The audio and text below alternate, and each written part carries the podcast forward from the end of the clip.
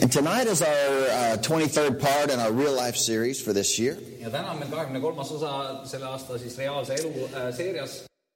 Get yourself to a place of faith. kui sinu elus on mingisuguses äh, a- valdkonnas puudujääk , siis sa pead usus olema äh, , usus kasvama , Because if you'll get your faith to a place that you believe God, sest kui sina jõuad oma usus sellisesse kohta , et sina usud Jumalale , not just hoping that He'll do something, mitte üksnes ei looda , et äkki Jumal teeb midagi , but you know in your heart vaid sa tead oma südames , that He is the provider et tema on varustaja and He's going to take care of you and He's going to see you through, ja tema kannab hoolt sinu eest ja tema toob sind läbi , then that is when the blessings of God will be released into your life. siis see on see koht , kus Jumala õnnistused saavad valatud välja sinu ellu , Then God can move for you. siis Jumal saab liikuda sinu ellu And so we need to be seeking Him. ja me peame otsima teda , We need to be spending time in His presence. peame veetma aega tema ligiolus . We need to be seeking His Word, me peaksime otsima tema sõna , finding the promises that He has given to us. leides neid, neid tõotusi , mis tema on meile andnud . And then we need to be doing our best to walk out His will for our lives. ja siis me peame andma oma parima , et välja käia tema tahe ja tema plaan enda elus . Walking by faith, step by step, following et Jesus. me käime usus äh, samm sammu järelt , järgides Jeesusele And then God can and He will be able to provide for you ja siis Jumal saab ja ta varustab ka sinu puudustele , if you will trust Him to do it. kui sa usaldad , et tema seda teeb . And God wants you to receive. ja Jumal tahab , et sa võtaksid vastu . He wants to, you to, to be able to live life with abundance. Jumal tahab , et sina saaksid äh, külluslikku ela , elu elada , But without faith, God cannot move for you. aga ilma usuta Jumal ei saa liikuda sind . And so, so we need to ask. ja meil on vaja küsida , As as we saw last time, we believe and not doubt. nagu me eelmisel nädalal äh, rääkisime , et me usume ja mitte ei kahtle . And if we will get to a place that when we pray and we know it is God's will for our lives, ja kui me jõuame sellisesse kohta , kus me palume ja me teame , et see on Jumala tahe meie jaoks , we're going to begin to see more and more miracles. siis me saame hakkama nägema üha rohkem ja rohkem imesid For whatever it is that you need, whatever it is you're believing God for, ja selles , mida iganes sa vajad , mida iganes sa usud Jumalalt . spirit, soul, and body, sinu vaim , ihu ja hing , your relationships, finances, health, sinu suhted , sinu finantsid , sinu tervis , whatever it is that you're believing God for, mida iganes sa usud Jumalalt . God can come through for you if you will get into faith. Jumal saab tuua sind läbi , kui sina nii-öelda sisened usku . And I want to look and see what Jesus said here in John 14. ja ma tahan , et me vaataksime seda , mida Jeesus ütles Johannese evangeeliumi neljateistkümnendas peatükis . And I'm going to start reading verses 13 and we'll read verse 14 as well. Johannese neliteist alustame kolmeteistkümnendast salmist lugemisega And it says, And you can ask me for anything in my name, and I will do it, so that the Son can bring glory to the Father. Johannese neliteist , kolmteist ja mida te iganes palute minu nimel , seda ma teen , et isa saaks kirgastatud pojas . Yes, ask me for anything in my name, and I'll do it. Eh, kui te midagi minult palute minu nimel , siis ma teen seda . Why did Jesus repeat himself? miks Jeesus kordas ennast ? He probably said it the first time ta tegelikult esimese lausega nagu ütleb kõik ära juba . Ask anything in my name, and I'll do it, mida iganes te palute minu nimel , selle ma teen ära . so that the, the Son may bring glory to the Father in heaven. selleks , et , et eh, isa saaks kirgastatud pojas . And, and so, so at first he says it, and everybody kind of looks at him like, Huh? et eh, ütleb ühe korra ja kõik võib-olla vaatavad siis nagu ähmase näoga talle otsa . If you ever hear, my, hear me repeat myself, it's one of two reasons. Eh, kui sa kuuled mind kordamas ennast mõnikord , siis tavaliselt on kaks , üks kahest põhjusest . One is the interpreter didn't say it exactly like I wanted him to say it. esimene põhjus on see , et tõlk ei öelnud asja täpselt nii , nagu ma tahtsin , et ütleks Or number two või teine punkt , is I põhjus see the looks on some of your faces on see , et ma näen mõningaid teie pilke and I know I need to say it again. ja ma tean , et mul on vaja korrata ennast . In this case, Jesus didn't have an interpreter. nüüd äh, selles antud ol- olukorras Jeesusel polnud tõlki So I'm sure he was looking at the faces of the people and he repeated himself. ja ma olen kindel , et Jeesus vaatas mõningatele äh, inimestele seal otsa ja ta tundis vajadust ennast korrata . And he said, Yes, I said, ask me for anything in my name and I'll do it. ja ütles , et jah , et kui te palute midagi minu nimel , siis ma teen seda . This is what Jesus is trying to get across. This is the point. see ongi see punkt , mida Jeesus üritab meile selgeks teha You ask siinkohal . me anything et kui sina küsid minult midagi , and I will do it for you siis ma teen seda sinule . so that the Son will bring glory to the Father. selleks , et poeg saaks isale au tuua . In other words, through the name of Jesus, we will have provision. teisisõnu , Jeesuse nime läbi meil võib olla varustus And through that provision in our ja lives, selle varustuse läbi meie elus , because of the name of Jesus, läbi Jeesuse nime väe . when we recognize the name, kui me tu- nii-öelda tunnistame seda nime , then that name is going to bring glory to God. siis see nimi saab tooma au isale Amen. We should be thankful for everything God does for us. ja me peaksime olema väga tänulikud kõige selle suhtes , mida , mida Jeesus on teinud meie jaoks . And we need to know that it's not just about the asking, though. ja tead , asi ei seisnegi ainult selles küsimuses , Because some Christians, this is the only verse they know. sest äh, mõne kristlase jaoks see on ainus kirjakoht , mida nad üldse Jesus tervest said, küljest Ask me teavad . anything, and so I'm going to ask. et nii , et Jeesus ütles , et palu mida iganes , siis ma palun mida iganes . And I'm going to pray for this, I'm going to pray for that, I'm going to pray for this, and that's that, that, and that. and ma that. palun temalt seda , ma palun temalt seda , teist , kolmandat , neljandat . But we know it's not just about the asking, aga me teame , et asi ei seisne üksnes palumises ja it's küsimises . not just about what you could dream up. et , et et Jeesus ei öelnud , et lase oma fantaasial lennata , et mida sa ette suudad manada , see elas tuleb . But it's about what you can ask in faith. vaid asi on selles , et mida sina suudad usus küsida You got to put some of the other teaching around what he's saying here and understand it's the, the, the heart of faith and the asking in faith that brings sul results. on vaja kooskõlastada see mõningate Jeesuse õpetustega , et sul on vaja küsida ja paluda usus . And so we need to use our mouth to speak nii et meil on vaja kasutada oma us- , oma suud selleks , et and rääkida . use our mouth to confess what, what, what we have in our heart. kasutada oma suud selleks , et tunnistada seda , mis meie südames on . But that means first we need to get it into our heart. aga see tähendab , et esmalt meil on vaja see oma südamesse saada , Seek his word, find his promise. otsida te- tema sõnad , sõnad , leida tema tahet , Get up get to the place that you know this is for you. jõuda sellesse kohta , kus sa tead , et jah , see on , see on minule kuuluv And then we ask by faith. ja siis läbi usu me küsime . We use our mouth to speak into to, to reality what we're believing God for. me kasutame oma suud selleks , et kutsuda esile reaalsusesse seda , mida me usume Jumala käest . Now turn with me back to uh, Mark chapter 10.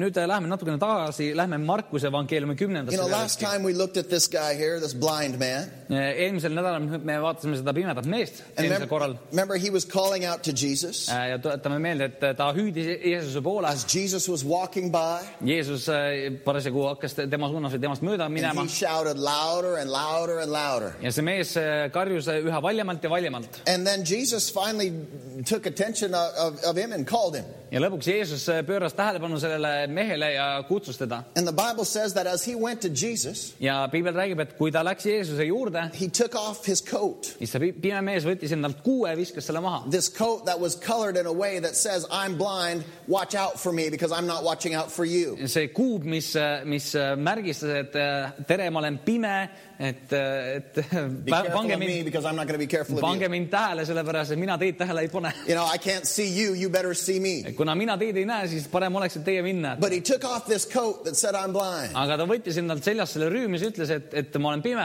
And, and he removed the thing that had labeled him, ja ta eemaldas endalt selle , mis äh, pani ta nii-öelda temeldas teda mingisse kategooriasse , he removed the thing that limited him in his life. mis äh, eemaldas , ta eemaldas selle , mis limiteeris teda elus And he went and he took what belonged to him from ja Jesus. ta läks ja võttis endale selle , mis temale kuulus äh, Jeesuse käest . And it's the same way here that we are to take the promises that belong to ja us. samamoodi meil on vaja vastu võtta need äh, tõotused , mis , mis äh, Jumala sõnas on meile antud . And I'm not going to go back and read the whole story, but I'll just read three of these verses here. Äh, me ei loe tervet seda lugu , aga loeme kolme salmi siit . And in verse 50, it says, And throwing, off, throwing his cloak aside, he jumped to his feet and came to Jesus. Markuse kümme viiskümmend . pime viskas kuue seljast , hüppas püsti ja tuli Jeesuse juurde . What do you want me to do for him? Jesus asked. And the blind man said, Rabbi, I want to see.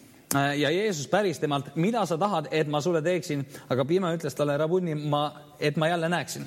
Go, Jesus said, for your faith has healed you. And immediately he received his sight and followed Jesus along the road. ja Jeesus ütles talle , mine , sinu usk on su päästnud ja kohe nägi ta jälle ning läks Jeesusele , Jeesusega teele kaasa . And, and I just wanted to, to refresh you of this story because it's gonna, we're going to kind of continue along these lines tonight in, in our teaching. ja ma tahtsin eh, seda lugu tegelikult lihtsalt natukene värskendada , sest me läheme samadesse joontesse edasi . But what are the things that maybe have labeled you in your life? aga mis on võib-olla mõningad asjad , mis on sind eh, mingisse kategooriasse teemeldanud ? What are some of the, the labels on you that maybe you have put on yourself mis on mingid sildid , mis sa võib-olla ise oled endale külge pannud äh, or maybe the others have put on you? või eh, mis eh, sildid teised inimesed on sinu külge pannud ? You know, what are the things that have labeled you and limited you in your life? mis on mingid asjad , mis on määranud sind sind nii-öelda mingisse kategooriasse , mingisse gruppi . Labels like you're lazy, sildid näiteks , et aa, ma olen laisk , you're stupid, ma olen loll , you're ugly, ma olen kole , you're strange, ma olen veider , you're worthless, ma olen väärtusetu , you are emotional, ma olen emotsionaalne , you're a loser, ma olen luuser , you're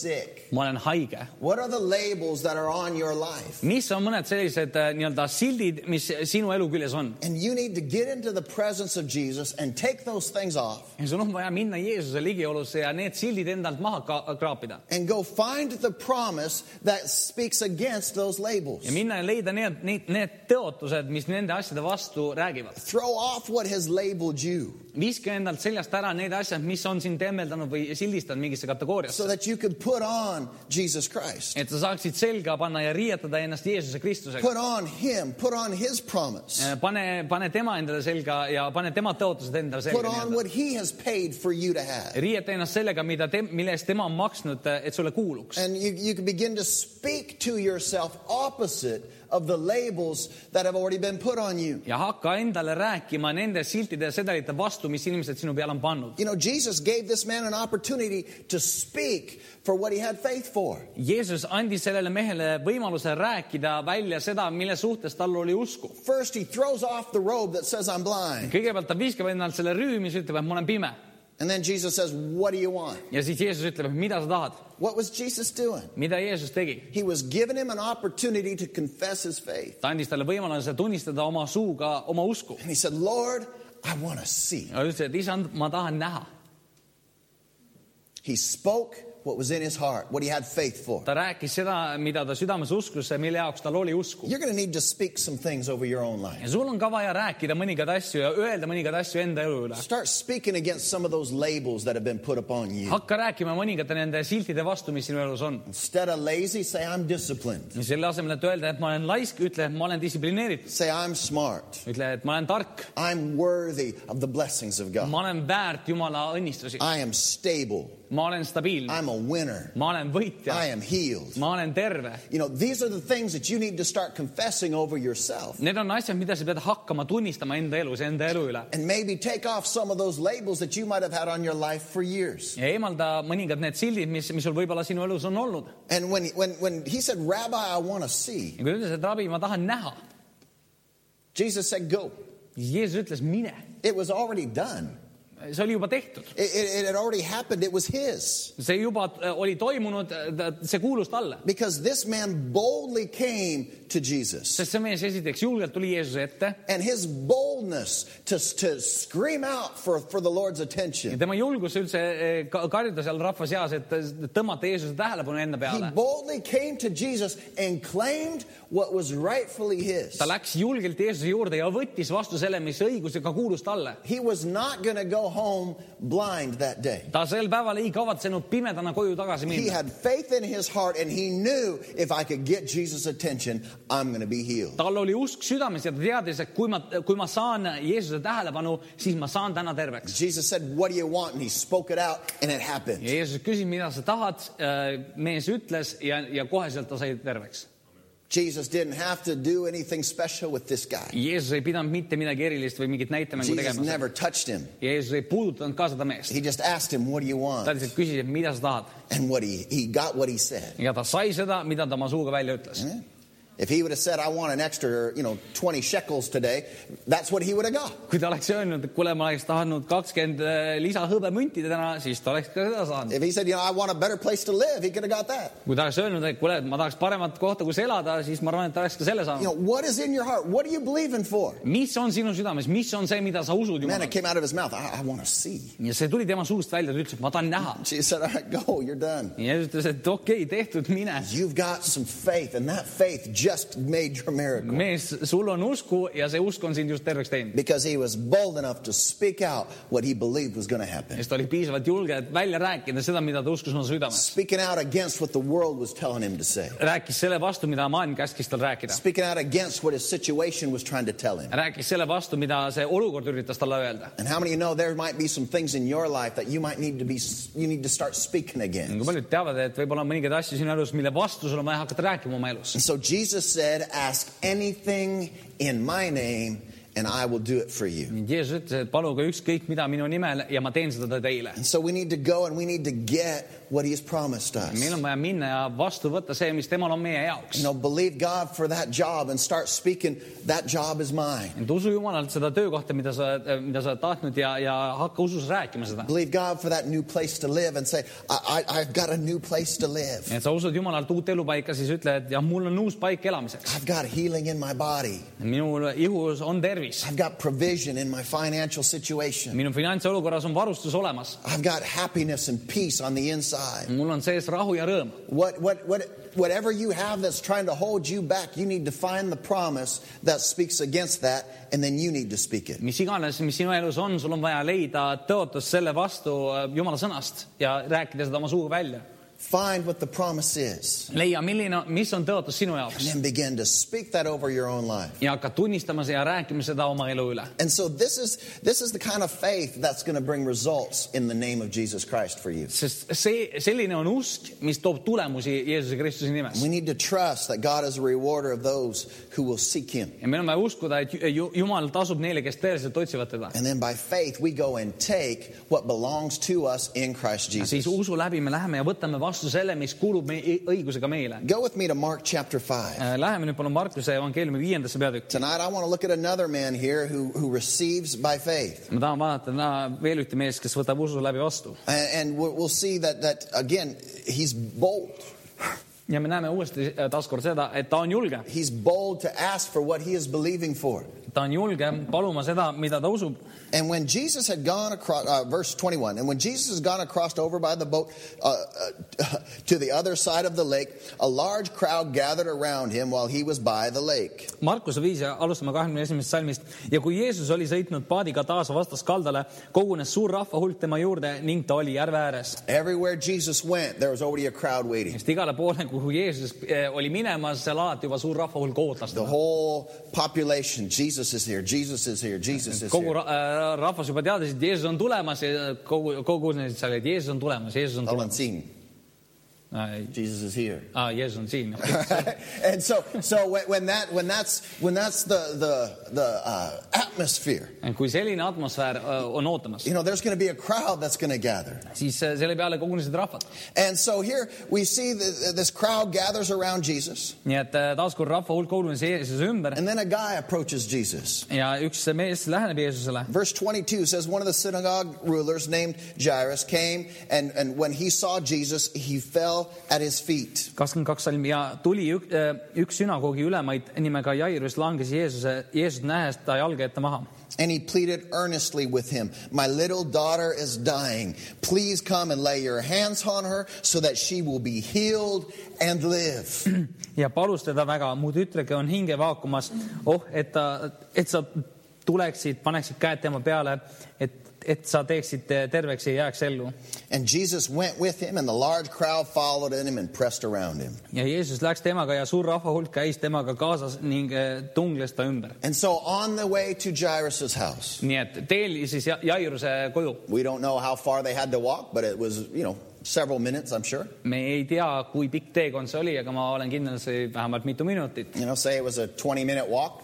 ütleme , et see oli kahekümne minutiline jaotuskäik . And on this walk, on this journey, the big crowd is around them. sel teekonnal suur rahvahulk on nende ümber And then here comes this woman we've talked about before. ja siis äh, läheneb neile üks naine , kellest me oleme rääkinud varem And . she comes up and she presses through the crowd and she gets to Jesus and she kept saying, If I could just touch him, I'm going to be healed. If I could just touch him, I'm going to be healed. ja see naine pressib läbi sellest rahvamassist äh, peas mõeldes , et oh, kui ma vaid jõuan Jeesuseni ja saaksin teda puudutada , siis oleks kõik korras . And this lady is bold enough that she comes through and she gets her healing. ja see naine oli julge ja ta surus läbi selle rahvamassi ja ta sai selle , mida ta igatses She ja said, tahtis . If I could just touch him, I'm going to be healed. mõtlesin , et kui ma vaid saan teda puudutada , siis ma saan terveks . Healing is mine today. tervenemine kuulub mulle . She reaches out and touches Jesus, and healing flows into her body. ja kõnnis välja , sirutas oma käe ja puudutas Jeesust ja sai , sai tervise . And Jesus stops on his journey to Jairus' ja house I- I- Jeesus jääb seisma keset seda teekonda Jairuse koju and says, Who touched me? ja ütleb , et kes mind puudutas . And like a woman, nagu naine She begins to tell her whole life story. It was me, and this is what has happened to me in my life. nagu naine ikka , siis ta hakkab rääkima kogu oma elulugu , kuidas ta jäi haigeks ja kuidas nüüd terveks sai ja , And Jesus is sitting there talking to her. ja Jeesus on seal keset rahvamassi ja räägib selle naisega . And so she's interrupted his, this, this journey, and Jairus is just standing there saying, You know, my daughter's dying. nii et see äh, Jeesuse teekond Jairuse koju jäi seisma ja samas see Jairus ootab seal , et kuule , mu tütar on suremas , võiks nagu minna . Come on, we got to hurry here. halloo , nagu võiks rutem minna . You know, and here this woman, she's telling her story, and man, I've gone to every doctor in town, Jesus. You wouldn't believe all the things I've had to go through. ja , ja siis see naine seal räägib , et kuule , ja ma läksin selle arsti juurde ja sa ei tea , kui palju arstide juur- juures ma olen käinud ja see tegi seda ja see tegi teist ja midagi pole aidanud . And I went to this priest, and I went to that priest. ma And läksin selle preestri juurde ja teise preestri you know, juurde . they couldn't do anything either. Nemad ka ei suutnud mitte midagi teha ja , And I just knew that, that, that something had to change in my body. ja ma lihtsalt teadsin , et midagi peab muutuma minu And ihus . then I heard you were coming. aga siis ma lõpuks kuulsin , et sina oled tulemas And I believe that you are the Messiah. So I said to myself, if I could just touch you. ja ma uskusin , et sina oled Messias ja ma mõtlesin , et noh , et kui ma ainult saan sind puudutada , siis ma saan terveks . And here's Jairus saying, okay, get to the Yes, end you- of the story. already." Jairus vaikselt seal seisab , mõtleb seal , kuule , nagu jõua nüüd Ivani ka nagu lõpeta see jutt ära juba Come on, vaikselt my daughter is sick and dying. et halloo , kuule , mu tütar on suremas , ta on haige , ta on suremas And she said, and so I came out and I know I wasn't supposed to be out because I'm sick. ja , ja siis see naine ikka räägib selle edasi , et jaa , ja siis ma tulin kodust välja , kuigi ma tegelikult ei tohiks välja tulla , sest And ma olen haige . it's because of my disease, I can't really be around a bunch of people. tänu oma haigusele ma tegelikult ei tohiks paljude inimeste juures But ollagi , today I didn't care aga täna ma ei hoolinud sellest , because I knew that if I could just find you, sest ma teadsin , et kui ma vai- üksnes leian sinu , that I could get what I need for my body. siis ma saan selle , mida ma vajan oma , oma ihu jaoks . So I heard that you had landed. Some people had told me, and so I just decided I'm going to go. ja ma kuulsin , et sa , sa maabusid , jõudsid kohale ja , ja inimesed rääkisid sellest ja ma tulin ka . And I actually heard you coming before I saw you because I heard the crowd. ja ma tegelikult kuulsin , kuidas sa tulid enne seda , kui ma nägin sind , sellepärast et rahvas kõik And rääkis ja all these people were walking, and I thought, he's got to be in there somewhere. ja kõik need inimesed seal rääkisid ümberringi ja siis ma mõtlesin , et aa , kuskil siin peab Jeesus ka ikka olema . And Jairus is standing there, lady, come on. Jairus seal ikka seisab ja mõtleb , et kuule , halloo , You know, we've got to get to my house. My daughter's about to die. meil on vaja ruttu minu koju jõuda , sest mu tütar on suremas . And the story goes on, and it goes on, and it goes on. no see lugu läheb edasi , edasi ja jutt läheb ikka veel pikalt And while edasi . Jesus is talking there with that lady, and he's so interested in her story, ja samal ajal , kui äh, äh, Jeesus kuulab selle naise lugu , sest ta on väga huvitatud sellest loost , he's talking with her. ta räägib temaga , noh . You know, and, and some news comes to Jairus. ja , ja Jairuse kõrvu kostab üks selline uudis . And so let's jump to verse 35. nii et hüppame kolmekümne viiendasse salmi It says, And while Jesus was still speaking to this woman, some people came from the house of Jairus, the synagogue leader, and, and uh, said, Your daughter is dead. They said, Why bother the teacher anymore? kolmkümmend viis salm , kui ta alles kõneles , tuldi sünagoogi ülema poolt ja öeldi , su tütar on surnud , mis sa enam õpetajat tülitad . What do you think happened on the inside of this man? mis sa arvad , selle mehe sees toimus ? His heart probably just sank into his stomach. ta , ta süda arvatavasti öö, vajus tema saapas äärde . He's probably having all these thoughts of, Oh, if this woman hadn't have showed up, ta arvatavasti mõtles , et noh , kui see naine üksteist poleks tulnud And before he could react to the news, enne kui ta jõudis reageerida sellele sõnumile , look at verse 36. siis vaatame kolmekümne kuuendat salmi . And overhearing what they said, Jesus told him, Do not be afraid, just believe.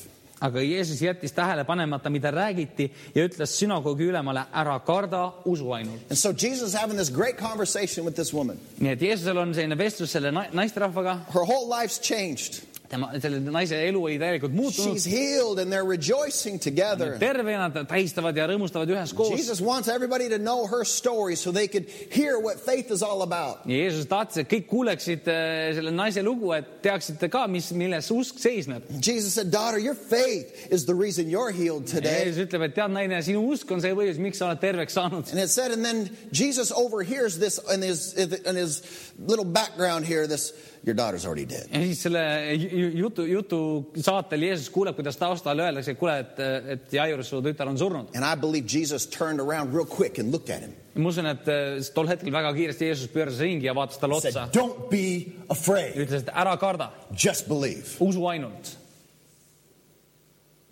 before he could react to the news. enne kui see mees jõudis reageerida sellele uudisele .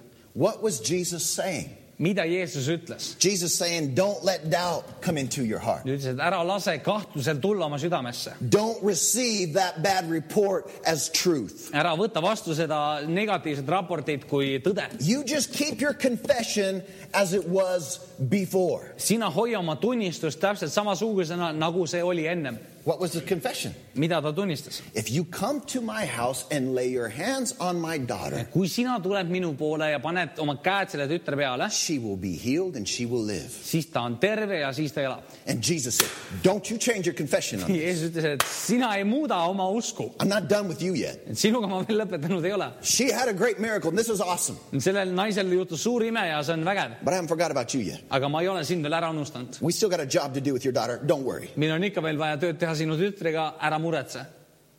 And his heart went back from his stomach to where it should be. ja tema süda läks saapas äärest tagasi sinna , kus see peaks olema . And he probably took a deep breath. ta arvatavasti hingas sügavalt sisse . Said, okay, let's go. okei okay, , läksime . What was important? mis oli oluline ? What he was believing for see , mida , mida see mees uskus , his faith tema usk , and what he would say about that situation. mida ta võis öelda selle olukorra kohta . Your confession is so important for you receiving from God. sinu tunnistus , sinu , see , mida sa tunnistad oma suuga , see on niivõrd oluline Jumala jaoks . Don't come to church or a time of prayer and believe God to bless you financially. ära tule kogudusse äh, mingisse pal- , palvekoosolekule äh, ja Or uskudes Your own time of prayer. või , või kasvõi omaenda palve ajal ja uskudes , et Jumal teeb mingisuguse finantsilise ime sinu elus . And then go out and start talking with your friends about how I don't have nothing and I'm so poor and blah, blah, blah, ja blah, siis blah. pärast lähed välja , hakkad rääkima , aa , ma olen nii vaene , ma ei suuda endale midagi lubada . Well, I didn't really mean it. I was just talking with my friends. aa , ei , tegelikult jah , ma ei , ma ei mõelnud seda päriselt , et noh , ma rääkisin sõpradega You know, ju . why didn't everything, anything work out for me? And my life is so horrible. You just don't know what I go through. Äh, ja miks üldse asjad minu elus üldse ei toimi kuidagi ja kõik läheb nii nässu ja mööda . And then go back and say, Jesus, why aren't you blessing? siis Please. läheb , kuule Jeesus , miks sa ei õnnista mind ,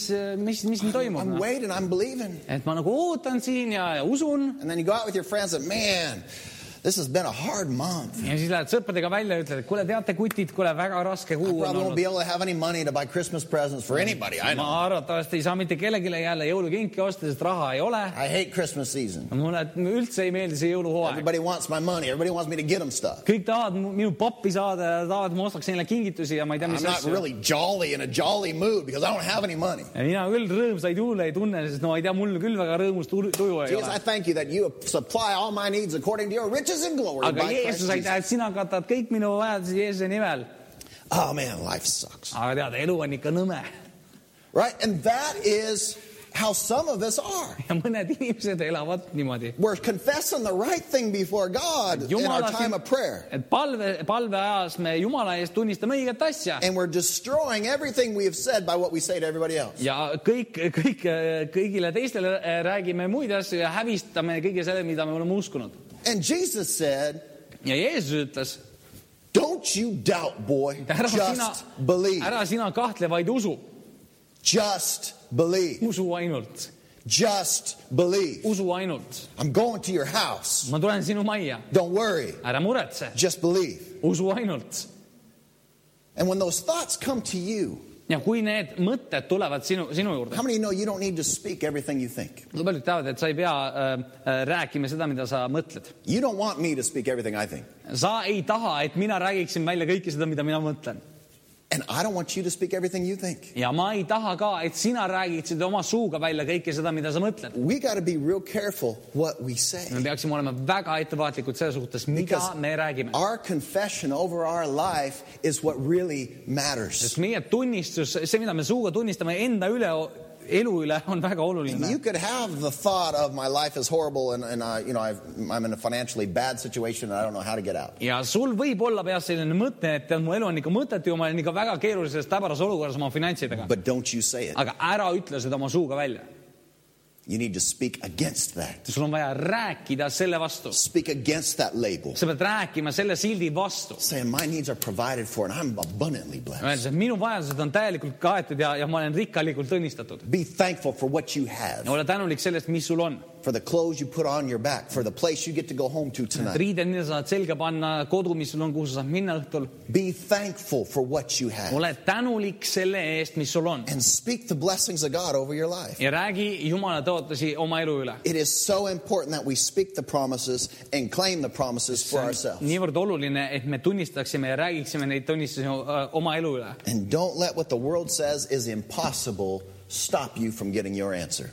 I m sorry ah, . et ära lase sellele , mida maailm ütleb , et on võimatu takistada ennast uskumast . And if God said that you can have it, ja kui Jumal ütles , et sul võib see olla nii , you need to go and take what is yours. siis sa pead minema ja vastu võtma selle , mis kuulub sulle We do that by ja faith. me teeme seda läbi usu . We do that trusting our God is going to see me to get to get through this. me teeme seda läbi selle , et us usume Jumala käest , et tema toob mind sellest läbi . And so the story goes, we're not going to read the whole story, but Jairus kept his faith in Jesus.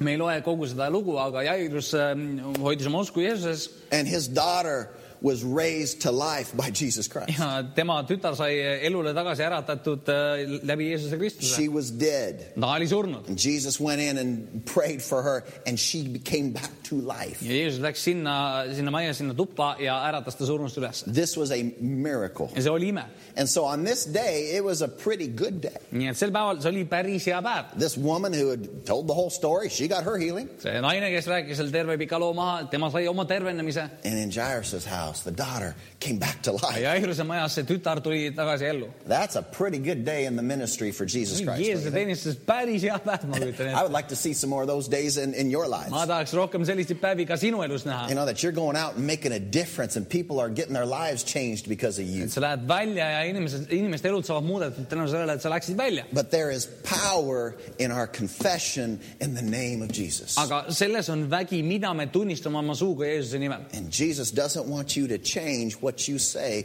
when you speak something you believe. ja Jeesus ei taha , et sa muudaksid seda , mida sa usud , kui sa räägid seda , mida sa usud . And God will bless you and He will reward you. ja Jumal õnnistab sind , Jumal , Jumal tasub sulle . And there's going to be times that you're not e-, even going to understand how did this happen? ja on ka aeg , kus sinu elus arvatavasti , kus sa ei mõista , et kuidas mingi asi juhtus sinu elus . But your role is just to receive it. aga sinu roll on äh, vastu võtta see . Your role is just to go and to take what, what, what Jesus said you could have. et , et sa lihtsalt lähed ja võtad vastu selle , mis Jeesus ütles , võib kuuluda sulle . Have you ever received something from God and you weren't even sure how or why or how did this come into my life? oled sa kunagi vastu võtnud Jumala käest midagi niimoodi , et sa ei teadnud , kuidas see üldse sinu ellu sai tulla ? You know, you shouldn't be happy, but you're happy. et ma ei peaks olema täis rõõmu , aga ma olen täis You rõõmu . shouldn't have peace, but you got peace. mul ei peaks rahu olema , aga ma olen täis rahu The . doctor said you shouldn't be well, but you're well. arst ütles , et sa ei tohiks terve olla , aga sa oled terve . You know, the, it didn't look like you were going to come out financially, but now you're fine. ei tundunud nagu sa , sul finantsasjad oleks korras , aga nüüd antud hetkel asjad on korras . You know, you never thought you would get that guy, and now you're married to him. et sa ei oleks uskunud , et sa võid selle mehega kokku üldse saada , aga nüüd oled abielus .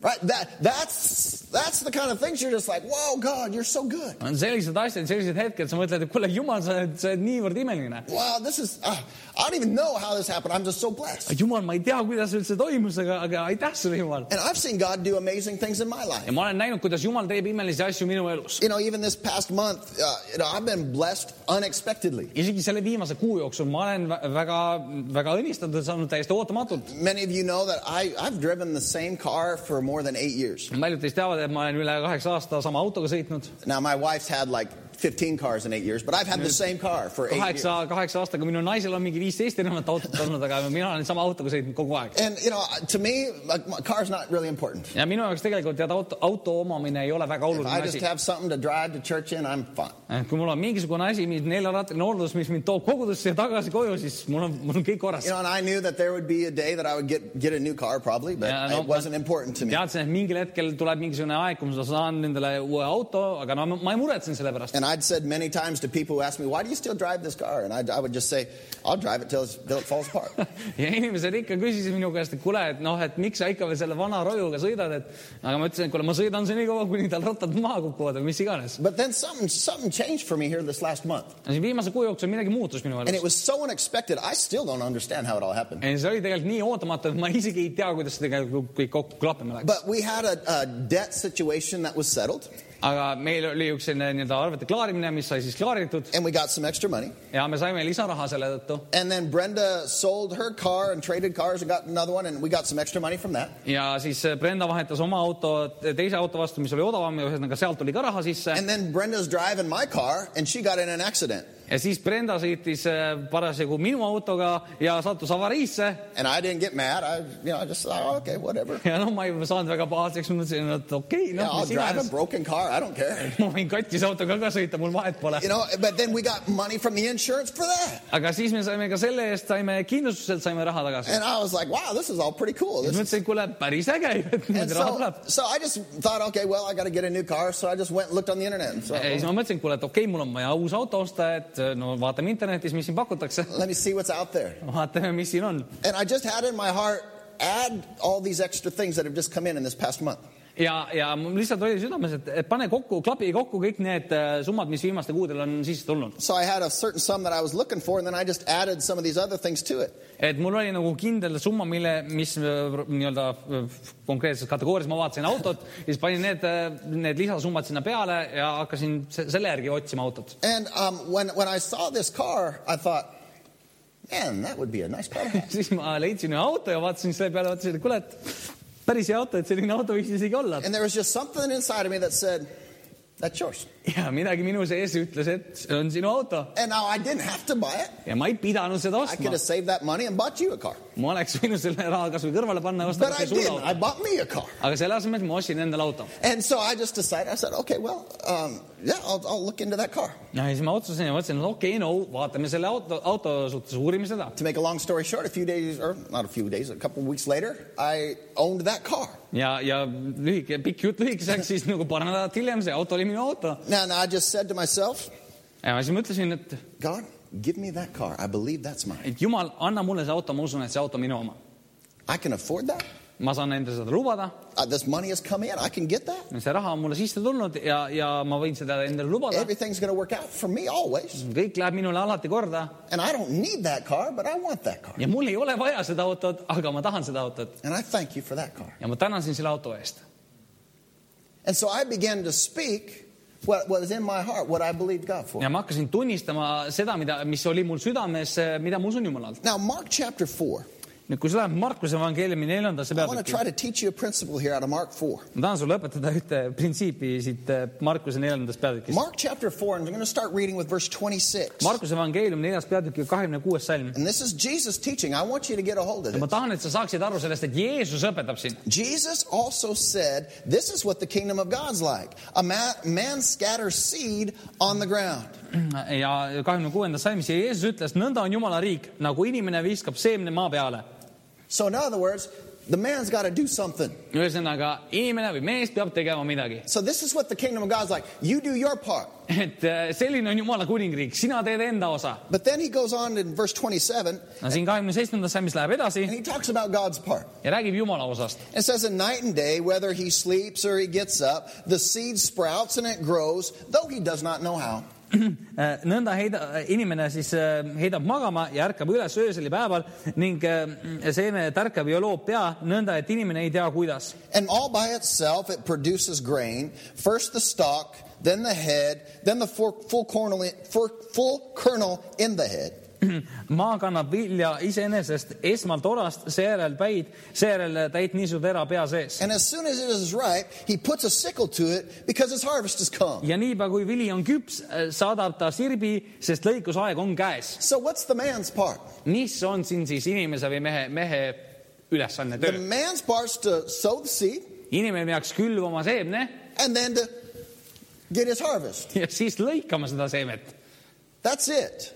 God does the rest. ülejäänud osa teeb Jumal And so, you know, God brings good things into our life, and sometimes we just wonder, how did this get here? et jumal , jumal te, toob imelisi asju meie ellu ja vahest me mõtleme , kuidas see siia sai . You know, and, and in my life, I've been fruitful, I've been sowing. I, I, I want to be a sower, I want to be a giver. ja oma elus , tead , ma , ma tahan olla külvaja , ma ole, olen külvaja olnud And I'm not uh, saying anything big, but I'm one of the, the, the bigger givers in this church, just so you know. ja ma ei ütle siin nagu ei taha midagi märkimisväärset öelda , aga ma olen alati selles koguduses üks suurimaid andjaid . Some people have said, well, the pastor's just taking all the money, and this pastor ain't. mõned inimesed on öelnud , et kuule , tead , see pastor võtab kogu raha endale , aga tead , see pastor ei , ei tee midagi . Uh, I've, from the beginning of this church, I've given more money than anybody. 'cause selle I've koguduse been here longer than , selle anybody. koguduse algusest peale ma olen andnud rohkem , sest ma olen olnud siin kauem kui kõik teised . Uh, everybody that started with me is gone. They went to all other churches. So kõik , kes alustasid koos for- minuga seda kogudust , on läinud mujal For them all being blessed, hallelujah. kogudusesse . tänu jumalale , et nemad on kõnnistatud . But uh, you know, we, I've been I've been sowing, I've been believing God, and I've been putting God first. aga ma olen külvanud ja ma olen uskunud jumalalt lõikust And I still don't even understand how I got this new car, but I sure like driving it. ja ma siiamaani ei tea , kuidas ma tegelikult selle uue auto sain , aga mulle väga meeldib sõita sellega . And I, you know, I don't, I don't, I don't even, I didn't even think I needed a car. ja tegelikult ma isegi ei teadnud , et ma nii-öelda ei mõelnud , et mul on vaja autot . I was fine with the, you know, the 12 year old car that I had. mul oli ju täiesti kõik kombes selle kaheteistaastase autoga , mis mul oli . But, but uh, suddenly the situation changed. aga ühel hetkel olukord muutus lihtsalt . Suddenly a situation, an opportunity opened up. ühtäkki tekkis olukord , et eh, mul avanes võimalus And then all I had to do with this opportunity was go and get my harvest. ja ainus , mida ma pidin tegelikult selles olukorras tegema , oli , pidin minema ja lõikama sellest olukorrast . Amen. You got to believe God for those go get my harvest days. kas sul on vaja uskuda jumalalt selliseid , et eh, mine ja võta see lõikus nüüd eh, selliseid päevi ? Amen. That it's just there. It's just, you know, I've been doing everything God said to do, and now there it is. et see on lihtsalt ootama sind , sa lihtsalt lähed sinna ja näed , jumal on teinud ja , ja näed , ma nüüd lõikan . And Jesus said, This is what the kingdom of God is like. Jeesus ütles , et Jumala kuningriik on selle sarnane . You do your part, and you won't know how, but you're going to walk in God's blessing. sina teed oma osa ja sa ei tea , kuidas , aga sa saad kõndida Jumala õnnistusele . And I know God is working for me. I know that He prepared all this for me ja ma tean , et Jumal on ette valmistanud mind äh, selle , selle jaoks . because I didn't even think. I wasn't even, you know, I don't. I'm not a big car guy anyway. I don't. It's not like I know anything about cars. sest noh , ma ei ole tegelikult mingisugune auto , auto , auto selline mees , kes nagu hullult äh, no mingisugune petrolhead inglise keeles Jah. You et know- ma ei ole mingi autoteadlane , ütleme You know, niimoodi some guys are, they, they know everything about cars. I don't know nothing. mõned inimesed , mõned mehed teavad autodest nagu kõike absoluutselt , mina ei tea mitte kui mingit asja The only thing I autodest . know is to put air in my tire pss, ma tean nii palju , kuidas panna rehvid täis õhku , and put gas in my car, and that's about it. kuidas panna bensiini Everything else, autosse I got to call the guy. kõik ülejäänud asjad , mis iganes on vaja korda teha autos , mul on vaja kellelegi teisele helistada . And so I'm not the car guy. nii mina ei ole see äh, au-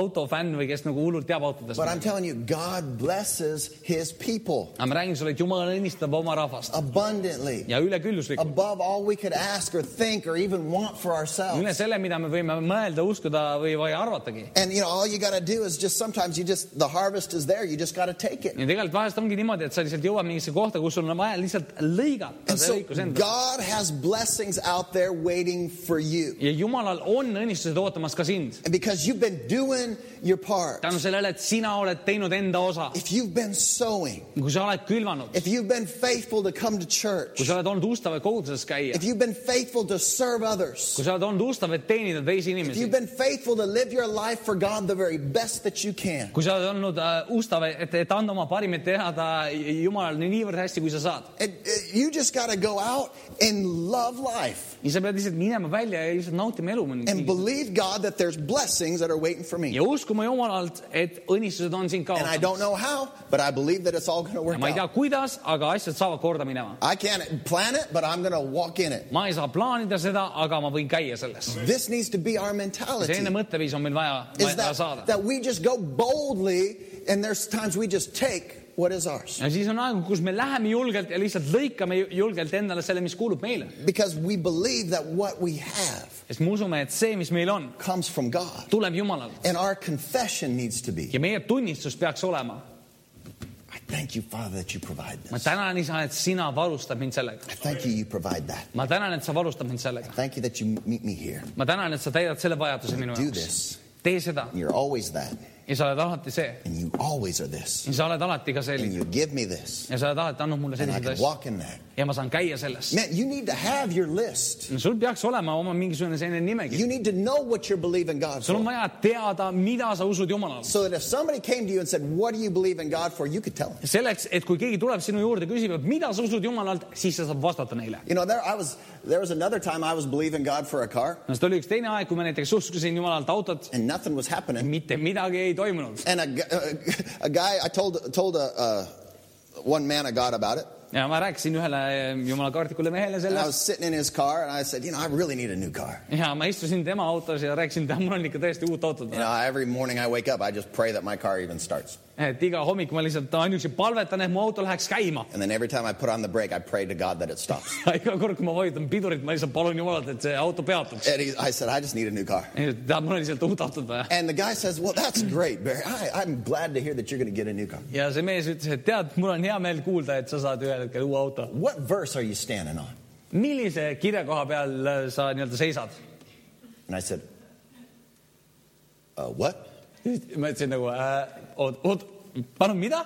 He said, well, what, what, what verse are you believing God for? I just want to hook up my faith with yours. et , et millise kirja koha peal sa nagu seisad oma usus , et , et ma tahan oma usu sinu usuga ühendada . I said, huh? ma ütlesin nagu äh, , mm?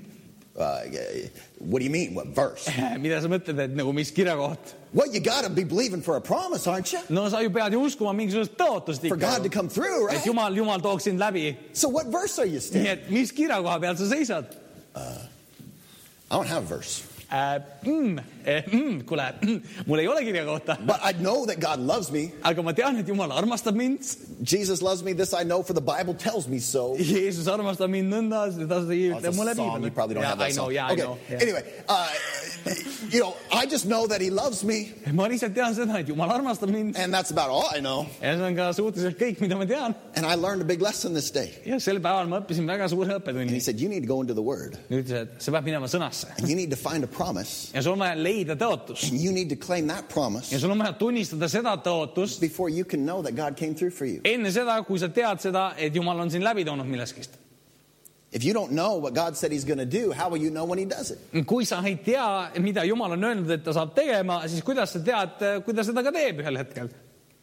And so from that day till now, nii et sellest päevast edasi kuni tänaseni , every time somebody asks me what verse I'm standing on, iga I kord know. , iga kord , kui keegi küsib minu käest , et mis kirja koha peal sa seisad , siis ma võin , ma tean , Because I learned the hard way. sest ma õppisin väga rängalt My seda . face was about the color of Bartel's jacket. mu, mu nägu oli umbes sellise pärtli , pärtli pluusi värvi . I was just like, "Mm, verse? What do you mean verse? I'm trying to think of a verse. ma olin nagu , mis kirja kohta sa mõtled , kui ma mõtlen kirja Uh, kohta in the beginning, peas . God created the heavens and the earth. No, no, that's not. alguses oli jumal taeva ja maa , okei okay, , ei see küll ei Uh, ole you know, see . uh, I don't know. ei , ma ei tea mingit kirja kohta , I don't know a verse that I'm standing on. ma ei tea ühtegi kirja kohta , mille peal seista , Now I know. aga nüüd ma tean , Now I know. nüüd ma tean , Man, you got to find your promise. sul on vaja leida oma tõotust , Confess your promise. tunnistada seda tõotust . If somebody bumps into you, promise should flash off onto them. kui , kui keegi läheb sinu tõotusele vastu , siis peaks neile üle põrkuma ka .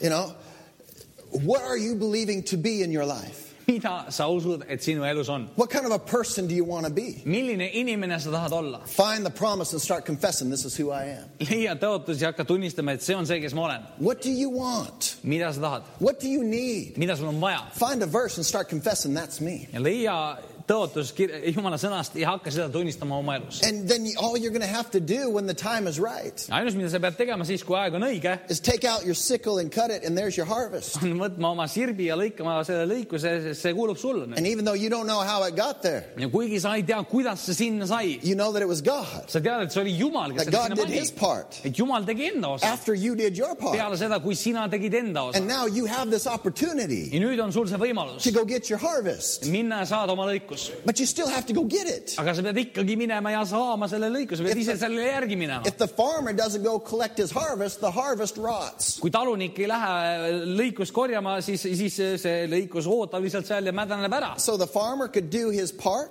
nii et äh, talumees peab , peab , peab tegema enda osa to sow the seed, ja selleks , et külvata seemet put the seed on the ground. panna see seeme maa sisse The farmer can water it and do his part to wait. ja , ja , ja sa far- , talunik võib , võib teha on- oma osa , kastes seda vilja ja oodates , et see kasvaks .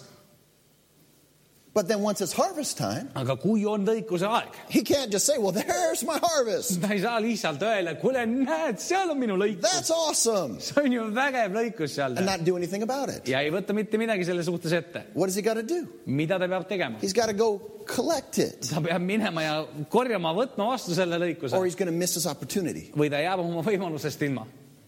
Now, God could bring another opportunity, nüüd Jumal võib tuua sulle uue võimaluse , but there's going to come a day sooner or later that you have to go take your harvest, aga varem või hiljem tuleb kätte see päev , kus sa pead minema ja võtma vastu selle lõikuse or you're never going to have harvest. või sul ei ole kunagi seda , seda lõikust , sul ei ole vilja . And so, where is your faith? küsimus on selles , kus on su usk , You should have faith to plant, sul peaks olema usku , kui sa külvad , but you should also have faith and wait for those opportunities to collect. aga sul peaks ka olema usku selleks , et , et sul oleks neid hetki ja võimalusi , et lõigata . Wait for that bad day to come oota , et millal tule , millal tuleb see nii-öelda see halb päev , so you can use your joy. selleks sa saaksid lihtsalt kasutada seda võimalust ja I nautida don't seda . feel like being happy, but I'm going to be happy. ma ei tunne , nagu ma tahaksin olla õnnelik , aga ma olen õnnelik . I don't feel like loving people, but I'm going to love some people. ma ei tunne , nagu ma tahaksin inimesi armastada täna , aga ma lähen ja armastan inimesi täna . I don't feel like being a Christian today, but I'm going to be a Christian. ma ei tunne , nagu ma tahaks kristlane täna olla , aga tead , ma lähen ja olen I'm kristlane going to täna . walk in my promise. ma lähen , käin oma I'm tõotustest going to be who God said I could be. Lähen ja olen see , kes Jumal ütles , et ma olen . Amen. amen . You've got to go out and use your opportunities sa pead minema välja ja kasutama neid võimalusi to reap your harvest. selleks , et lõigata oma lõikust . You know, when you're out, you know, at the Tivoli, you know, you don't need to believe God for joy. That's a fun place. tead , kui sa oled mingisuguses lõbususpargis , siis sa ei pea uskuma Jumalalt rõõmu , sest seal on päris lõbus olla . Go to Disneyland, the Yeah. happiest place on earth. mine näiteks Disneylandi , see on maailma kõige lõbusam paik . Wi- Wiking went there with his family a couple years ago. viiking käis seal oma perega paar aastat tagasi . They didn't have to believe God to please make us happy today. Nad ei pidanud seal kohapeal paluma , et oh jumal , palun tee meid õnnelikuks That's . all they do is just walk around and be happy seal muud ei saagi teha , kui sa käid ringi , oled õnnelik . and stand and wait in lines. But that's the other thing. okei okay, , ja muidugi ei seisa seal pikkades järjekordades , aga noh , see on teine asi . But but it's just you know when things are going good, aga kui asjad lähevad hästi , you don't need to go get a harvest. siis sul ei ole vaja seda , et oo , mine võta oma lõikus . But it's when those days that you struggle, you need to say, okay, where's my harvest? aga nendel päevadel , kui sa oled raskuses , kui sa oled võitluses , siis sul on vaja mõelda , kus on mu lõikus . I've done my part. Now I'm going to receive what's mine. ma olen enda osa teinud , nüüd ma lõ- võtan vastu selle , mis kuulub mulle . Just like the blind man. samamoodi nagu see pi- pime mees , Just like this woman who had this disease and uh, with, with, with bleeding. samamoodi nagu see veritsemishaige äh, naine , Just like Jairus and his daughter dying. täpselt nagu Jairus ja tema tütar suremas They went and they took what was theirs. Nad läksid ja nad võtsid selle , mis kuulus neile . They had faith and they said, Jesus is here Neil oli usku , et nad ütlesid , et Jeesus on siin and he's taking care of me. ja tema kannab hoolt minu And eest . I'm going to take what belongs to me. ma lähen ja võtan vastu selle , mis kuulub mulle . Healing belongs to me. tervenemine kuulub mulle , My sight belongs to me. minu nägemine kuulub mulle , My daughter belongs to me. minu tütar kuulub mulle And I'm not going to let the devil take it. ja ma ei lase saatanal neid võtta . Amen. amen . What is it that the devil's st- stealing from you or holding back from you that you need to go and say, No, Jesus says that's mine? mis on see , mida saatan tahab sinult ära võtta , milles vastuse peab ütlema , et ei , Jeesus ütles , et see kuulub mulle . And God has blessings that are waiting for you if you will just walk by faith. jumalal on õnnistused sind ootamas , kui sina lähed ja käid välja seda usus . Go take what is yours. mine ja võta vastu see , mis kuulub sulle . Boldly take the opportunities that He gives you julgelt võta vastu neid võimalusi , mis sinu elus tulevad . and believe God to open your eyes so that you can see opportunities. ja , ja usu ja palu Jumalalt , et avaks sinu silmi , et sa näeksid neid võimalusi . That's one of my prayers. see on üks minu, minu palvetest . I don't just believe God for opportunities, I say, God, show me the opportunity. ma ei usu lu- Jumalalt mitte üksnes võimalusi , vaid ma palun , et Jumal näitaks mulle neid , Because mis some- on need võimalused . Because sometimes in life, all I see is opportunity. sest vahest elus ma muud ei näegi kui ainult võimalused . You ever been there? oled sellises kohas olnud , You kind of overloaded, like, which way to go now? sa oled nagu ülekoormatud , et kuule , mis teed pidi nüüd minna . So it's not that you're, God, give me an opportunity. You're like, there's too many. nii et asi ei ole selles , et Jumal , anna mulle võimalus , sest liiga palju võimalusi on . And then you need to say, God, show me siis on vaja paluda , et Jumal , näita mulle , what's mine. mis kuulub mulle . You know, you want a car, go to City 24 and type in new car and see what you get. et et tahad uut autot osta , siis Auto mine 24, , mine that's it. auto24.ee onju , pane uus auto , nii , mis on , mis seal on , noh . You're going to have 10,000 cars to choose from. on seal mingi kümme tuhat autot , mille vahel valida . But say, all right, God, what car's mine? aga küsi jumal , jumal , milline auto on minu oma , What car's mine? That, that's, that's the opportunity. milline auto on minu oma , see on see võimalus nii-öelda . That, that's where you got to believe God to show you to the right place pead uskuma , et jumal näitab sulle seda õiget kohta , so that you could walk in what He has for you. selleks , et sa saaksid käia selles , mis , mis , mis , mis tal on sinu jaoks . Are you looking for a new apartment? kas otsid uut korterit ? You need to ask God, show me the right one. ja sa pead paluma , et jumal , näita mulle õiget korterit . Amen. amen . Not just, you know, God, are there any apartments? Yes, there's mitte lihtsalt , et thousands. jumal , kas on mingeid kortereid ? jah , on tuhandeid kortereid , But which one's for you? aga milline on minu jaoks ? Where are you going to live? kus mina saan elama ? God, show me my opportunity jumal , näita mulle minu võimalust . so that I could put in my sickle and I could collect my harvest. saaksin äh, panna oma , oma , oma vikati sinna ja lõigata seda lõikuse enda . So that I could use my faith and take what is mine et ma saaksin lõigata ja vastu võtta selle , mis kuulub mulle . because I believe you have blessings waiting for me. sest ma usun , et sinul on , on äh, õnnistused ootamas mind . Opportunities are going to come võimalused tulevad and then you can walk into that situation ja siis sa saad kõndida sellesse olukorda , because you know it's from God sest sa tead , et see on jumalast and you could have favor, ja sul võib kuuluda soosing , wisdom, tarkus , success, edu , whatever it is that you need. mida iganes sa vajad . Because you know, this is my opportunity. sa tead , et see on minu võimalus . Amen. amen . Take what's yours. võta , võta see , mis kuulub sulle , But you need to be standing on a promise. aga sa pead seisma tõotusel You need to know what Jesus said belongs to you ja sul on vaja teada , et et mida Jeesus ütles , mis kuulub sulle . and go and get what is out there. mine ja võta vastu see , mis on , mis on sind ootamas . Let's look at one other thing here tonight. vaatame täna veel ühte asja . Uh, go with me to Luke chapter 11. Läheme palun Luuka üheteistkümnendasse peatükki . Luke chapter 11, this is a man that's in the middle of the night asking his friend for some help. Luuka Äh, üksteist , siin on , räägib ühest mehest , kes keskööl küsib oma sõbra käest leiba . And I want you to see how Jesus uses this uh, to, to uh, teach us something here. aga ma tahan , et sa näeksid seda , kuidas Jeesus kasutab seda , et õpetada meile Luke midagi . chapter 11, verse 8 says, I tell you, even though he will not get up and give you the bread because of your friend, yet because of your shameless audacity to do, come in the middle of the night, he will get up and give you as much as you need. Luuka üksteist kaheksa .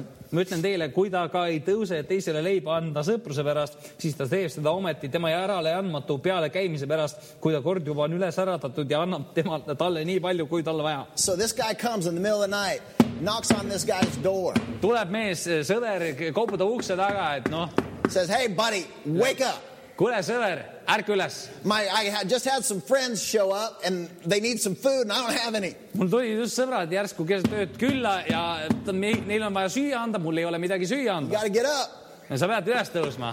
And his friend is saying, Man, dude, I'm already in bed. I'll give it to you in the morning. sõber ütleb , kuule , ma olen juba perega voodis , et , et , et äh, tule hommikul tagasi . Come on, kuule , halloo , open up.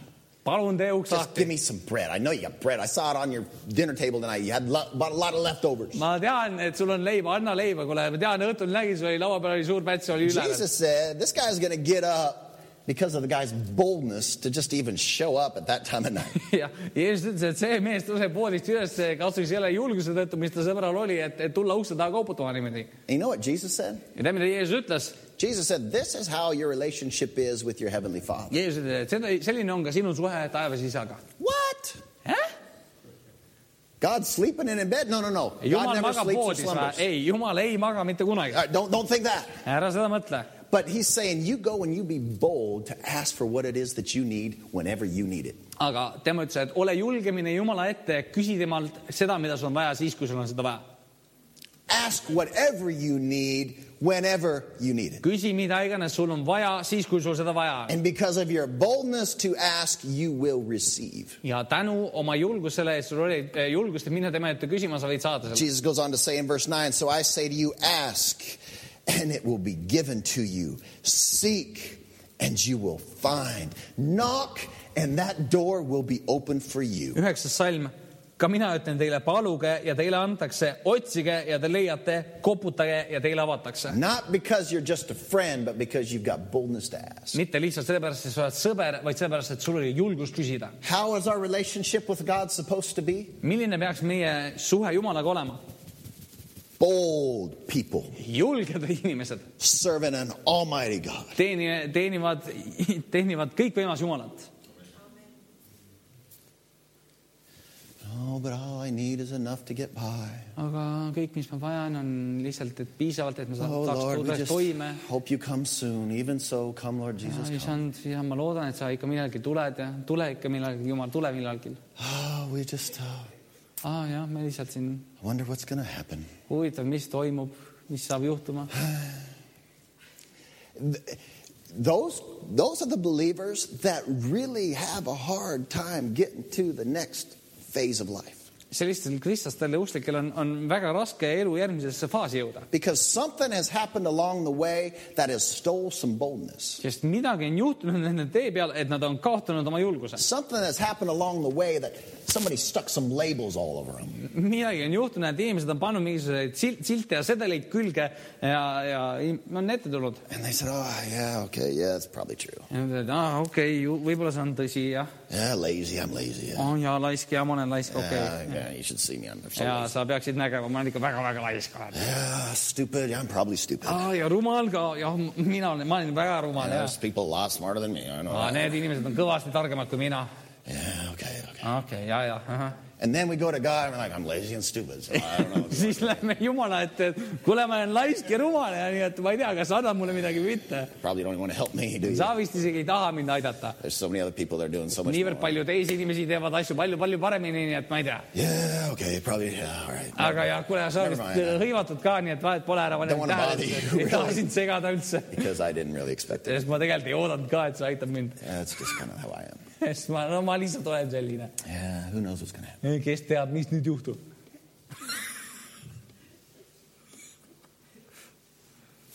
There's Christians like that all over the world, all over this city. aga teate , selliseid kristlasi on üle terve maailma , üle terve selle linna . Don't be one. aga palun ära sina ole üks selline . Don't be one. ära palun ole üks selline . Get some boldness, saa kuskilt julgus , hangi julgus , get some faith, hangi usku , find a promise. leia tõotus . Go and knock before your God and say, God, I've come to take what you said is mine. mine ja koputa Jumala ees ja ütle , et Jumal , ma olen tulnud siia selleks , et vastu võtta see , mis kuulub And you mulle . might do it with tears. You might do it with a smile. You might do it with just some, some hunger in your heart. sa võib-olla teed seda pisaratega , võib-olla teed seda , seda ju- äh, rõõmuga , millega iganes , võib-olla tuled kogu südamega seal . But God, I believe for your promise. Jumal , ma usun sinult , sinu tõotust And I thank you that you are faithful. ja ma tänan , et sina oled ustav . And I believe this is my time and my opportunity, and you're going to help me do ma this. usun , et see on minu aeg ja see on minu võimalus ja et sina teed seda ja tood mind läbi Thank you for selle . giving me this ma opportunity. tänan , et sa oled andnud mulle selle võimaluse Now help me to walk through. aita mul käia läbi It's sellest . my time. I believe you. see on minu aeg , ma usun seda . Let's go. Läh- , lähme . Man, those are the kind of prayers that God looks down and says, finally, selliste palvete peale ma usun , et jumal vaatab alla ja mõtleb , et lõpuks ometi , that's what I've been waiting for. seda ma olen oodanud . Been waiting for some boldness, been waiting for some faith so I could stretch out my mighty hand and do the impossible. ma olen oodanud julgust , ma olen oodanud usku ja nüüd ma sain lõpuks oma kõikvõimsa käe välja sirutada ja teha midagi . Believe God. usu Jumalalt , Believe God usu Jumalalt , that He can do anything that He promised you that He et could do. tema saab teha ükskõik mida , mida sul on vaja , et teha Not , mida tal just, on tõotud . not just for other Christians, but for you. mitte lihtsalt teiste kristlaste jaoks , vaid sinule . Get rid of the labels ma saan nendest siltidest lahti and start putting on the labels of Jesus Christ. ja riieta ennast äh, Jeesuse Kristuse siltidega . Saying, I'm victorious and I can do it and I've got wisdom. ma olen võidukas ja ma suudan seda teha , sest mul on tarkust . There's nothing that's impossible for me. mitte miski because pole võimatu minule . Christ Jesus strengthens me day by day, and I know I can do this. Jeesus Kristus tu- annab mulle tugevust ja jõudu igaks päevaks ja ma tean , et tema on minuga . And when that job opportunity comes and that promotion comes, you're like, yes, I can do ja kui this. sul tuleb uu- uue töökoha võimalus või , või , või ametikõrgendus , siis sa tead , et sa suudad seda teha . And then the thought comes, but it's so much more responsibility. ja siis tulevad mõtted , et kuule , et aga siin on niivõrd palju rohkem mu- vastutust . ja And then you're like, oh, yes, all the siis responsibility. sa mõtled , aa jaa , vastutus , aa . Oh, maybe not. okei okay, , võib-olla mitte . No, but you say, I can do it. ei , aga sa ütled , ei , ma suudan seda teha . This is my opportunity. see on minu võimalus . I'm walking in this. ma lähen ja käin selles . Satan, get behind me. That thought, get behind me. saatan , sina kao minu selja taha , kao ära siit . Come on, I can do this. mina suudan seda teha . I'm able. God's going ma to olen help me. suuteline , Jumal aitab mind . Nothing's impossible. mitte miski pole võimatu . This is my opportunity. selline on minu võimalus This is what I've been believing. ja see on see , mida ma olen oodanud ja uskunud . What do you do? mida sa teed ? With the hand of faith, you just reach out and take your heart. usu käega sa haarad kinni ja lihtsalt sirbiga lõikad And it's yours. ja see kuulub sulle . Believe God for it. usu Jumalalt seda , Believe God for it. usu seda Jumalalt And if it doesn't happen one time, ja kui seda ühe korraga ei juhtu , if you miss your opportunity, kui sa oma võimalusest ilma jääd , whew, I'm running out of time. If you miss your opportunity, kui sa nii-öelda oma võimalusest jääd ilma , keep your eyes open. siis hoia oma silmi lahti , Keep your eyes open. hoia oma silmi lahti , Believe God usu Jumalalt , because there's going to be another opportunity that will come. sest tuleb uus võimalus . Amen. amen . God's not just a one shot God, and I'm so thankful. Jumal ei ole selline Jumal , kes annab ainult ühe võimaluse , kui sa lased mööda , siis on läinud . Partel, tänu I'll- Jumalale , et ei Partel, I'll ole . give you one chance, and if you blow it, you're on your own, dude. Pärtel , ma annan sulle ainult ühe võimaluse ja kui sa sellele lased minna , siis noh , ise tead . Ah, I'm so thankful we have a God that tänu says, Jumalale , et meil on Jumal , kes ütleb , You missed one, two, three, and 10 and 17, but now here's 18. Are you going to take it? kuule , sa lasid mööda esimese , kolmanda , neljanda , viienda , seitsmeteistkümnenda , nüüd ma annan sulle kaheksateistkümnenda . You going to take it? kas sa võtad selle ? You going to take it? kas sa võtad selle ? You going to take it? kas sa võtad selle ? You going to take what's yours? kas sa võtad selle , mis kuulub You sulle going to take what belongs to you? kas sa Or võtad selle , mis kuulub sulle are you going to wait for number 19? või sa ootad veel üheksateistkümnendat võimalust , But if you miss it, aga kui sa paned mööda , sest kui sa jääd ilma sellest , get into faith and keep looking. siis mine tagasi usku ja , ja otsi edasi . God will give you another opportunity. jumal annab sulle uue võimaluse , God will give you another opportunity. jumal annab sulle uue võimaluse , God will give you another jumal annab opportunity. sulle uue võimaluse And keep believing God. ja usu jätkuvalt Jumalat , But you need to take it aga sa pead minema ja sa pead võtma seda or you'll never have it. või sul ei saa kunagi seda olema . Take it by faith. sa pead võtma selle usu läbi , Receive by faith. vastu võtma It's usu läbi . good to have faith to plant, on hea , kui sa , sul on usku selleks , et külvata , but you need to get faith to receive. aga sul on vaja usku ka selleks , et vastu And you võtta . need to take what is yours in Jesus' name. ja sul on vaja lõigata ja vastu võtta see , mis kuulub sulle .